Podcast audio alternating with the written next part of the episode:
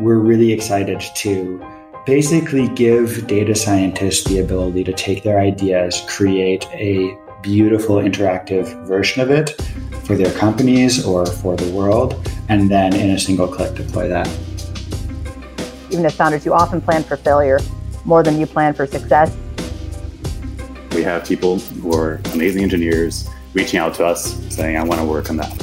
Uh, I've been using it. It's amazing. I want to do it. What's more important, right, is that we keep continually growing. And most of our growth is through word of mouth and is through our community. From G G V, this is Founder Real Talk, where we get real about the challenges that founders and startup executives face and how they've grown from tough experiences. I'm your host, Glenn Solomon. Without further ado, here's today's episode. I'm really excited to have the three co-founders of Streamlit with me here today, Adrian Troy, Amanda Kelly, and Tiago Teixeira, here on Founder Real Talk. Streamlit is an open source app framework and the easiest way for data scientists and machine learning engineers to create beautiful, performant apps quickly and easily. Streamlit's an open source product that has become extremely popular with data science teams and has grown to over ten thousand GitHub stars since its launch in late two thousand nineteen. G G V is excited to have co-led Streamlit Series A financing in April of this year, and it's been a real fantastic pleasure to work with Adrian, Amanda, and Tiago ever since. So we've typically focused on guests uh, for Founder Real Talk from companies that are in the growth stages, but we've gotten a lot of requests from listeners to highlight some early stage founders as well to focus on challenges and opportunities that founders face in the early stage. And so this episode with Streamlit is part of our early stage series. Despite Streamlit being early in their journey, I'm really excited to dig in with these three. As you're going to see, they're very experienced. They've worked uh, with each other in the past at Google X. They're also very prepared. So without further ado, Adrian, Amanda, Tiago, welcome to Founder Real Talk. Hi, great to be here, Glenn. We're so excited. Awesome. So Adrian, let's start with you.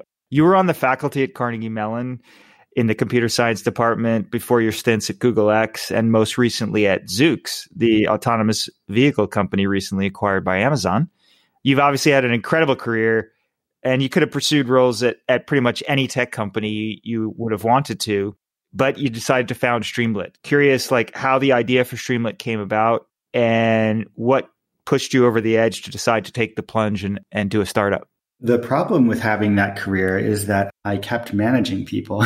And what I really wanted to do was write code, which was really an, an addiction of mine and a passion. So uh, I took some time off and I started writing some code. Of course, this plan didn't work out at all because now I'm running Streamlit and all I do is manage people. That's but, what I was uh, going to say. Like, yeah. C E O of a startup doesn't sound like a recipe for not managing people. I know, I know. I, I keep foiling myself. But actually, you know, we do write a bunch of code and we have hackathons, and even Amanda, who, my co-founder, who's our, you know, M B A business person, she sneaks off and writes code as well. So we are truly a company of coders. But what happened was, yeah, I wanted to write some code. And so I uh, started just working on some cool stuff. And my friend Lucas Bywald invited me into an Airbnb in the woods and was like, Adrian, let's just code our heads off for like three days straight. Uh, we were creating neural nets together and writing everything from scratch and back prop- back propagation for per- perceptrons. And um, in a way, I think we might say hopefully two iconic companies came out of that, because he's now the C E O founder of Weights and Biases. And I started creating Streamlit very much out of what happened that weekend. And Streamlit sort of emerged naturally. It was something that I wanted. I wanted to be able to play with the models that I was creating. I wanted to be able to interact with them and share them with others. And there just wasn't another way to do it. So I did it myself. And lo and behold, it started to snowball. Other people wanted to use it.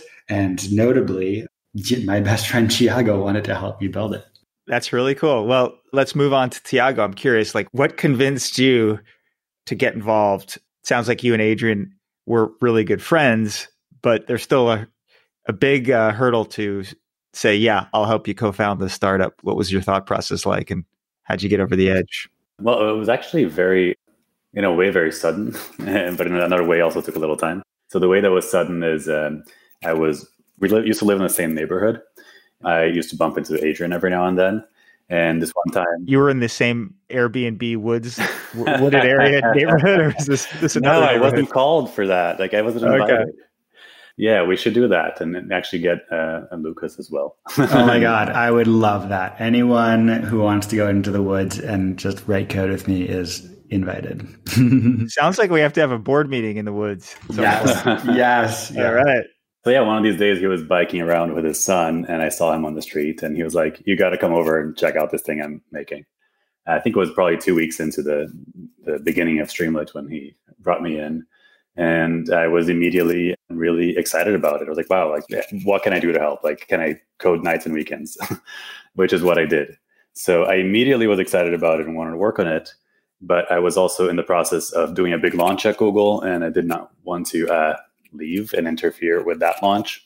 So I stayed there for the launch. And then as soon as uh, it was possible, I was like, let's start a company. let's let's make this a thing. So I jumped ship. That's really cool. How about you, Amanda? The quote unquote M B A of the group. Yeah, that is true. Guilty as charged. Yeah, so Tiago and Adrian actually had asked me three times before I agreed to uh, found Streamlit with them. I was I was the holdout. You know, actually, Adrian and I had worked together at Zoox, and when he left, he was like, I'm going to convince you to start a company with me. And I was like, maybe. We'll see. And when he first kind of came to me, I think early on, probably around when he was talking to Tiago too, I really didn't get the product. It was kind of in its very early stages, and I was like, this is cool, but but probably not for me. And then when, when after Tiago joined, they they kind of sat me down like over lunch, and they were like, we we want you to found this with us.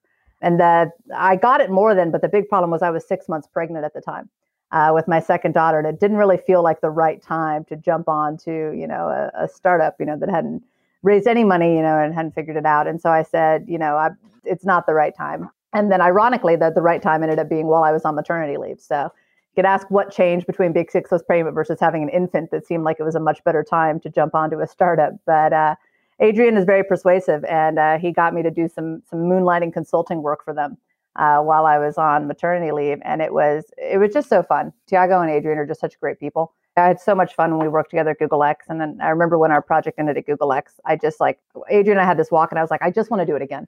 It was just so great. And so, you know, having that energy again, especially with having an infant, I was like, this is this is what I need in my life right now. And I am so glad I joined.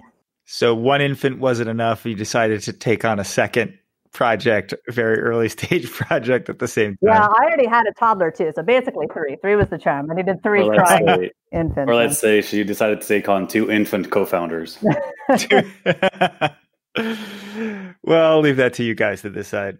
Really, that that's. It sounds like uh, it's really cool to see you guys operate together, and knowing that you worked together previously, you all knew each other. I can understand why you're moving so quickly. Switching gears a little bit, Adrian, you you know you guys started Streamlit as an open source project. What was behind that decision?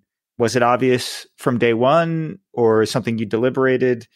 And when you started building the open source, did you always know, okay, we're going to build a company around this? Or at one point, did it seem like it might just be a project? So uh, you'll be happy to know that this story involves a cabin in the woods as well.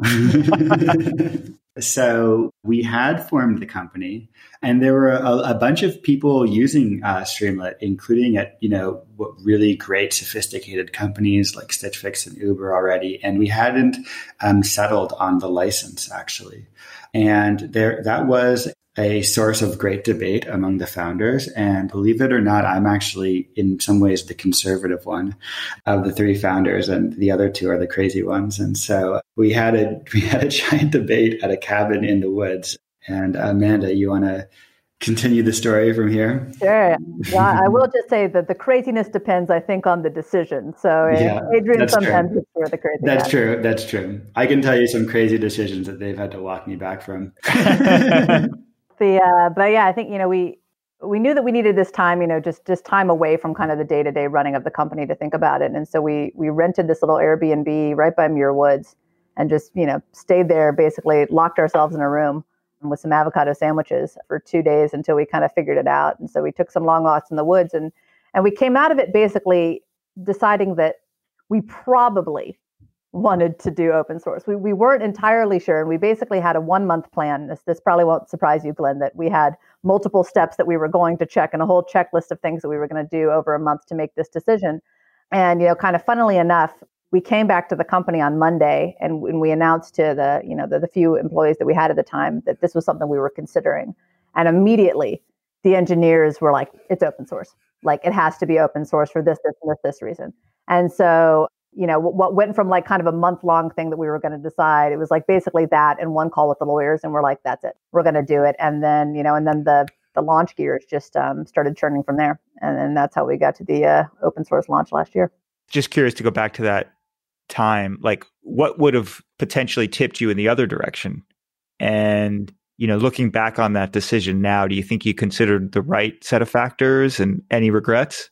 I think that the debate ultimately comes down to the degree of control, essentially, you want to have over the, you know, over the direction of the code and, and, and in some sense, the relationship that you want to have with the community. And on the one hand, I think that's one of the really sort of interesting and profound aspects of, of open source, which is you're really giving a lot away in a sense. But on the other hand, there is this opportunity to engage with people and engage with the community on a sort of honest and open level that I think that they can really respond to. And, you know, the resonance that Amanda described our, our engineers feeling about the open source sort of approach has been amplified a millionfold by the actual community. And it's been really amazing to see people step up and say, this is great. Here's how we want it improved. And here's some code to improve it. And here is, uh, here are bug reports, and here are, you know, very complex roadmaps for what you should do. And, and so actually just understanding that it's backed by a company, but, but also really embracing it as a community project and, and as ultimately a tentpole of the open source community. And so for data science and machine learning. And so, yeah, I think that the decision was definitely, definitely the right one. And if anything, we are learning more and more to give to the community and, and then get, you know, hopefully build value sort of multiplicatively uh, with them. Awesome. That's great to hear. Uh, maybe sticking on the community, you know, when you guys launched, you generated a huge amount of excitement amongst the data science community. Amanda, maybe, you know, you could take this one. Curious if like that was a surprise for you guys or if you expected that kind of reaction and, you know, things that you did to ensure success. Obviously you want, you only get one chance to make that first impression. How did you guys plan for it? And to what do you attribute all the success you guys had with that early, early reaction? Yeah. Well, I mean, you, you absolutely hope for it.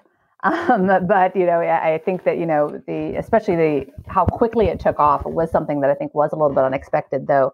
We actually, you know, we had planned a lot for this to land well, though, you know, ironically, I think even as founders, you often plan for failure more than you plan for success. And, you know, there were a lot of backroom conversations in the weeks before the launch where we were like, if this goes completely flat, right, you know, what do we tell employees? How do we kind of motivate people to go forward? And then right. The flip side happened, right? And our problem was that we didn't have enough employees, right? And we had to grow really quickly. But yeah, I think in terms of planning for it, you know, like like Adrian was mentioning, and we spent a year basically in development. Um, and we were working with a really core group of, you know, basically elite data scientists who were telling us this is good and, and this is how it works for me. But I think, you know, even before that, the product was based off of a real need that the three of us all felt, having worked, you know, variously in, in data science and machine learning. But I think it, it's not just that it was a need, it actually tapped into a core emotion, right? That this kind of emotion of, you know, being like a smart person and feeling like you have the answers, but unable to actually make the tools to have the impact that you wanted and put that work out there in a way that, you know, you can convince others, you know, what's going on. And that was a lot of the emotion that I we were able to capture in the blog post, I think very authentically, because we felt it. And I think that's what really resonated. So we knew it resonated for us. We knew it resonated for our core group of beta users. You know, we didn't know necessarily that it was going to register for millions of people, though, that we hoped it did.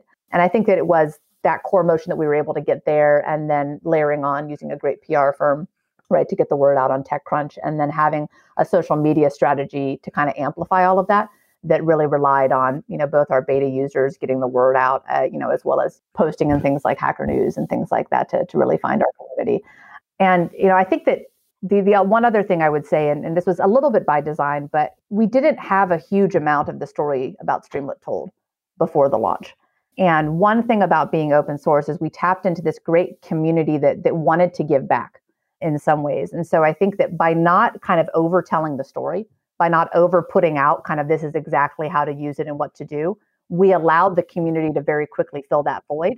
And it came out in a much more authentic and a much larger way than we could have done ourselves by letting them put out the articles and the apps and things like that, and then helping them from our side to make that even broader for them.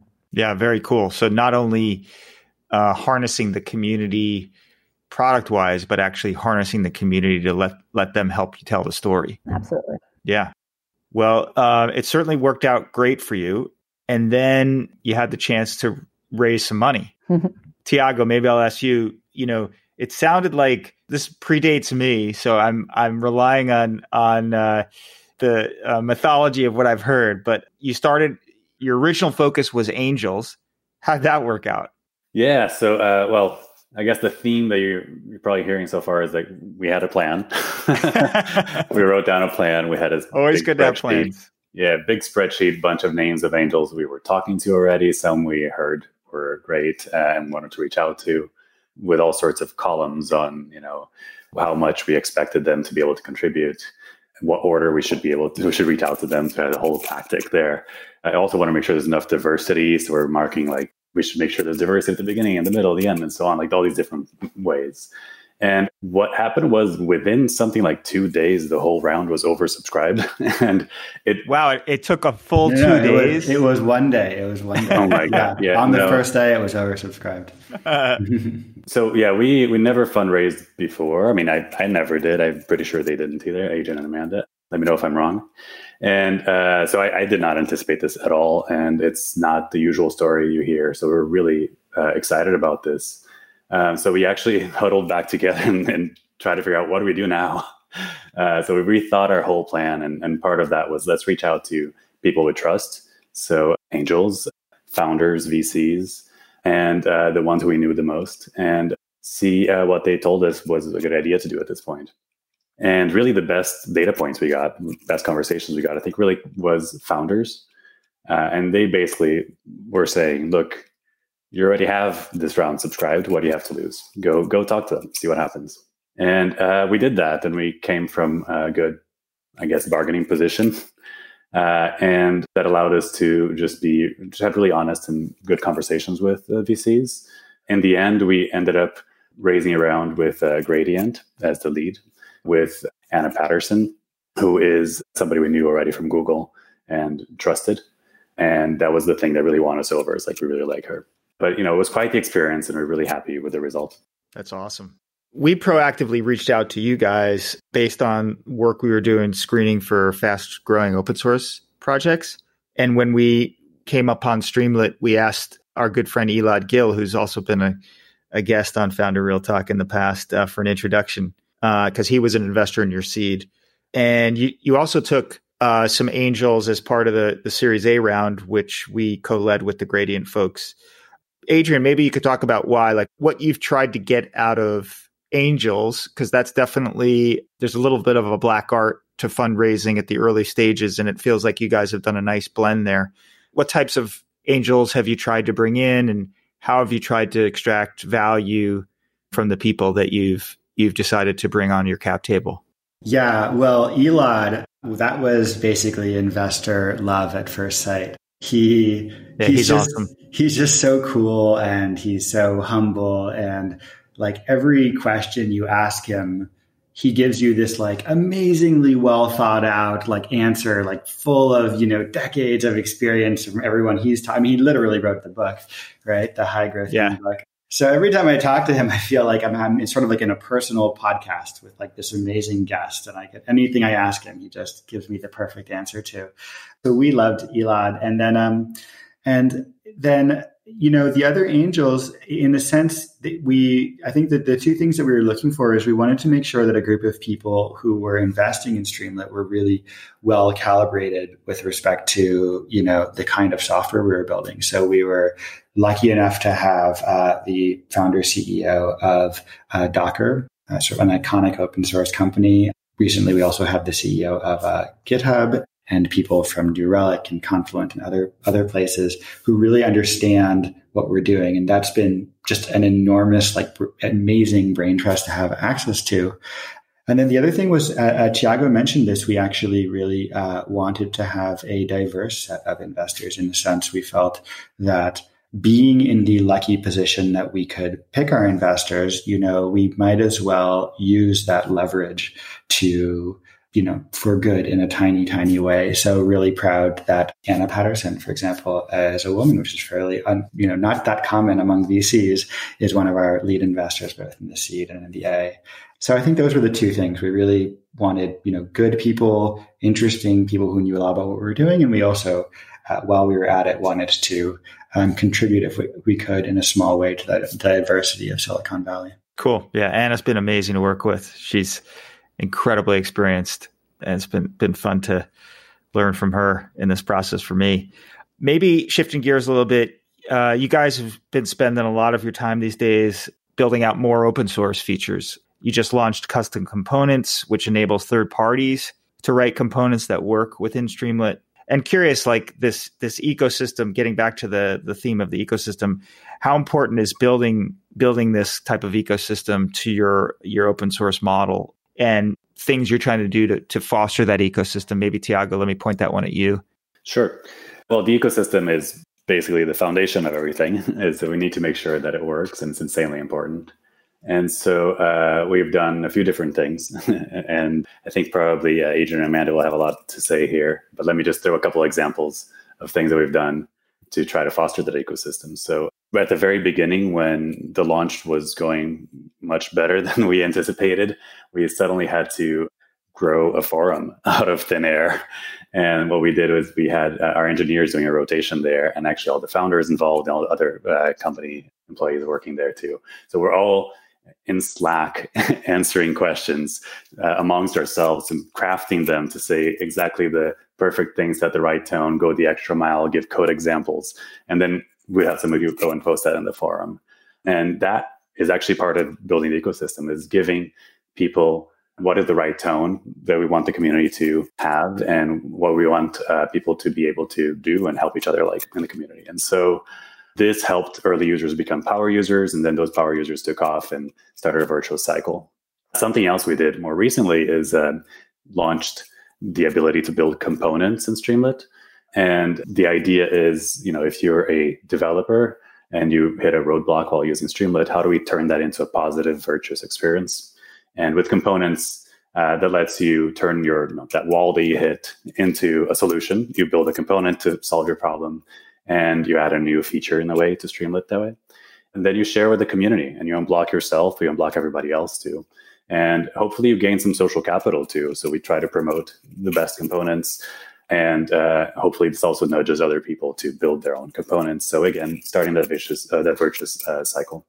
So that's something we're always trying to do, is set the initial conditions and then see if the community is able to grow in the direction that members are able to amplify each other. I like the the fact that in the early days, you're really spoon feeding on the forum and really being conscious of tone and trying to go that extra mile. That's what I, I hear, that similar sentiment from other founders of open source companies. You know, we've had both Arman, uh, Dadgard, Mitchell Hashimoto on the show in the past, the co-founders of HashiCorp, and they talk about the early days and how important it is to kind of like create the culture of the community, even if it's small, that those things reverberate for many years. So hopefully you guys will see the same thing. Adrian, any any thoughts on that? Yeah, I, I basically just want to totally agree. Uh, you know, we stream. I, I think Streamlit has a persona, uh, which is in perhaps a little bit a meld of the three personalities on the call right now, uh,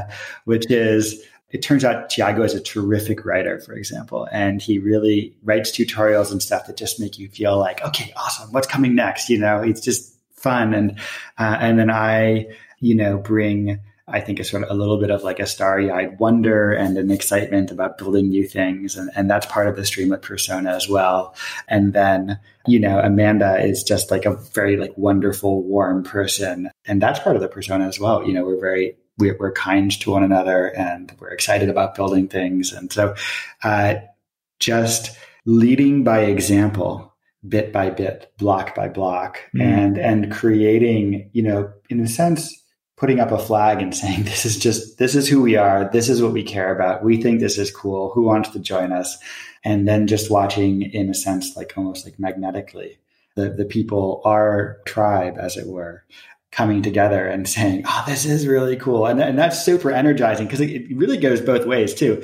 They're being kind and they're being creative and they're challenging us and they're doing new things. And, and so we come into work, I mean, literally every day, we have Slack channels, you know, hooked up to the forums and to the Twitter and various things. And it's just, how do you do this? How do you do that? Look at this cool thing I made. What do you, you know, what do you think about that? And it's just, what a environment to work in. I mean, to be surrounded all over the world, literally all over the world, in the different languages and stuff, by people using with and partaking with and enriching your life and one another's life. It's really cool.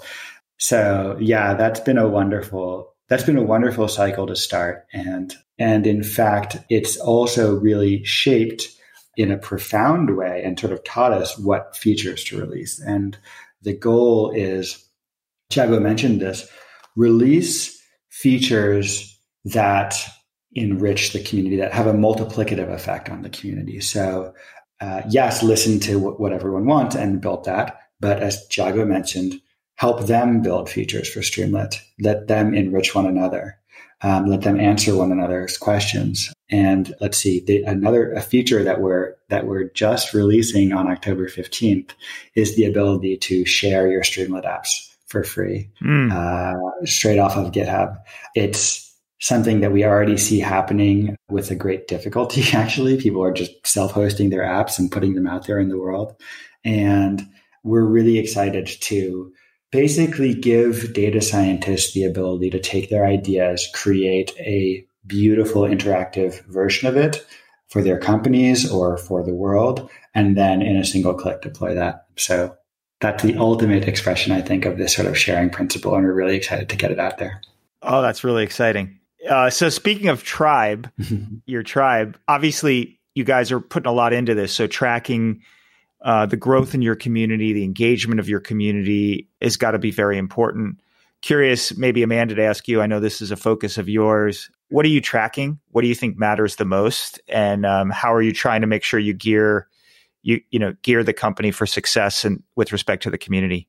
Oh, Glenn, how much time do you have? I, uh, I actually, I really could talk about metrics for hours. Um, And then maybe that's fortunate, being a company that uh, that serves data scientists, that we we dog food our own product. Uh, we actually do pipe kind of all our telemetry and various metrics into Streamlit. And it's it's one of the principles of the company that it's open to anybody in the company to go around in and build your own dashboards and play with it. But yeah, to your to your top level, you know, a lot of what we're looking at is, you know, kind of your your traditional funnel in terms of like how many people have heard, you know, and tried it. That's your your, your web analytics, your downloads.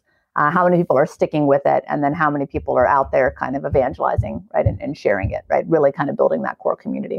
And so it's the last two that are really the most important to us right now, because, you know, we're we're still in many ways in the early days of the product. And so it's a lot about, you know, can we grow, you know, what we call super users, right? So people who really are taking this product and, and embedding it into their workflow, right, and finding, you know, new and important ways to do that. And then, you know, some subset of them coming on our forum or on Twitter, right, teaching us how they're using it, right, spreading the words and doing things like that. So it was a very kind of intentional choice that we had to make specifically on usage telemetry. It's, um, you know, a lot of open source products don't have that. And we, you know, we're, we're very intentional in doing this in a very light way, but it was also important for us to have some indication, right, that the people were using and how they were using it. And so then we do a lot of kind of calculations on that to then figure out, you know, cohort people and and look at them by different sections and, you know, how often they're using it.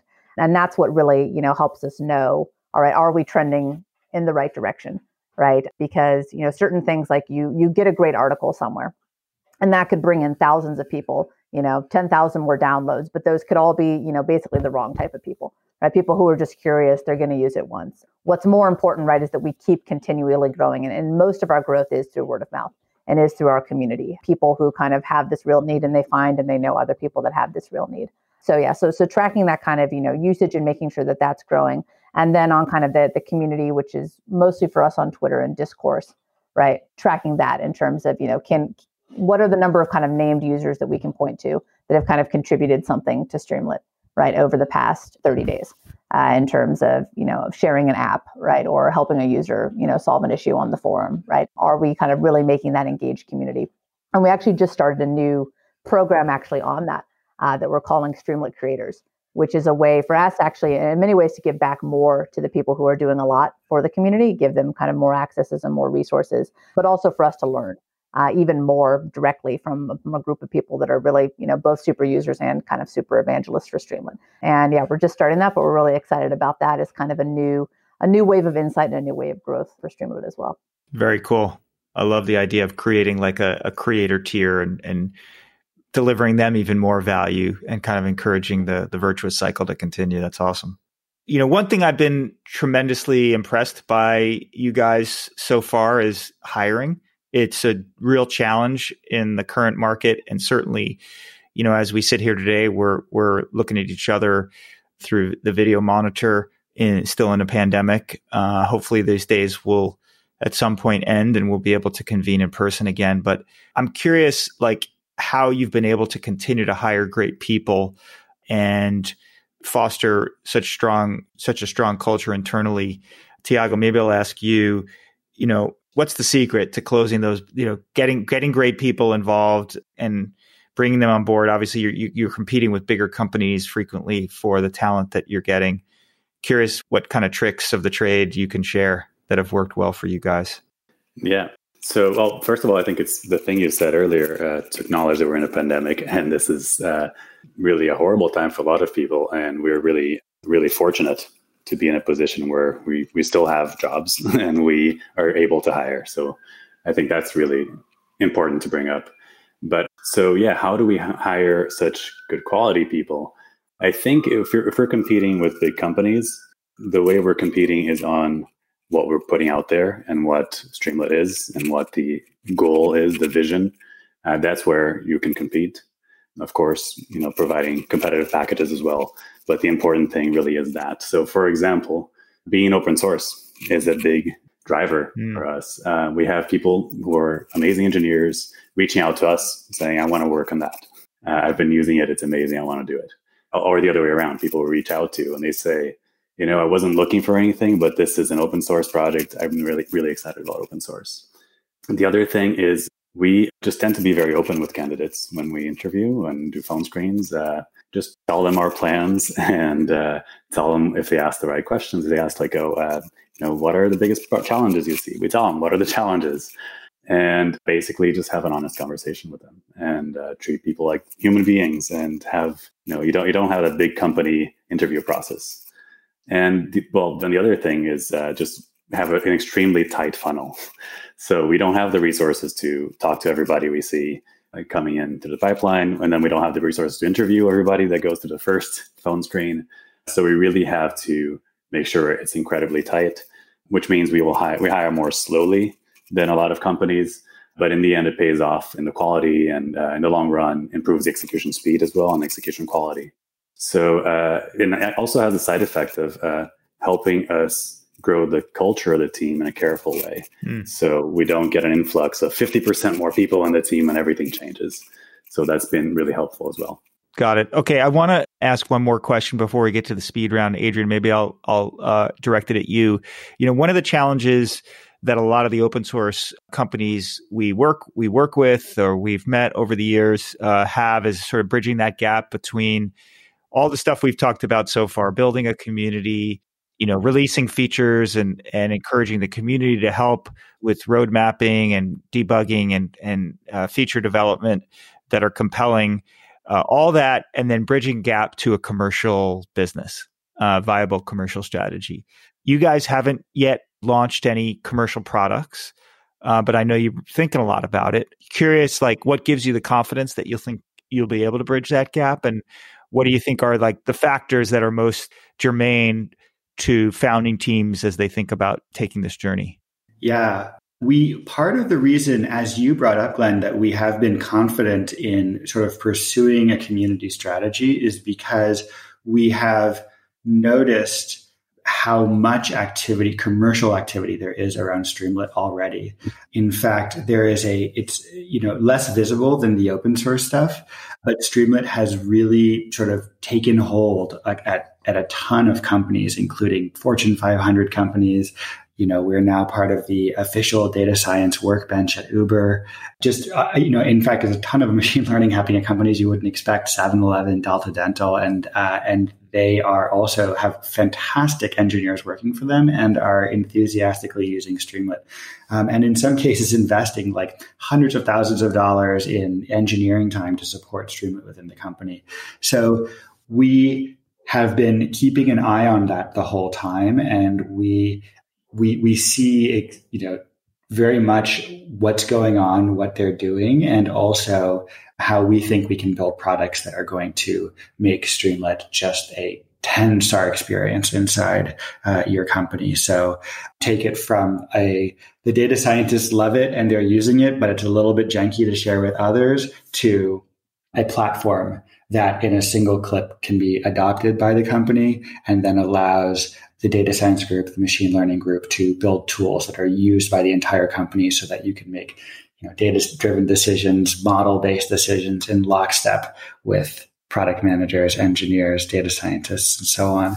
So we are uh, we feel that there is a very, very natural evolution to building um, a paid product, which is really just a continuation of what people are already using Streamlit for, and in some cases, which they're asking us to pay for. So knowing that has given us, given us the confidence to say, this is potentially a very foundational project in the sort of data science machine learning stack.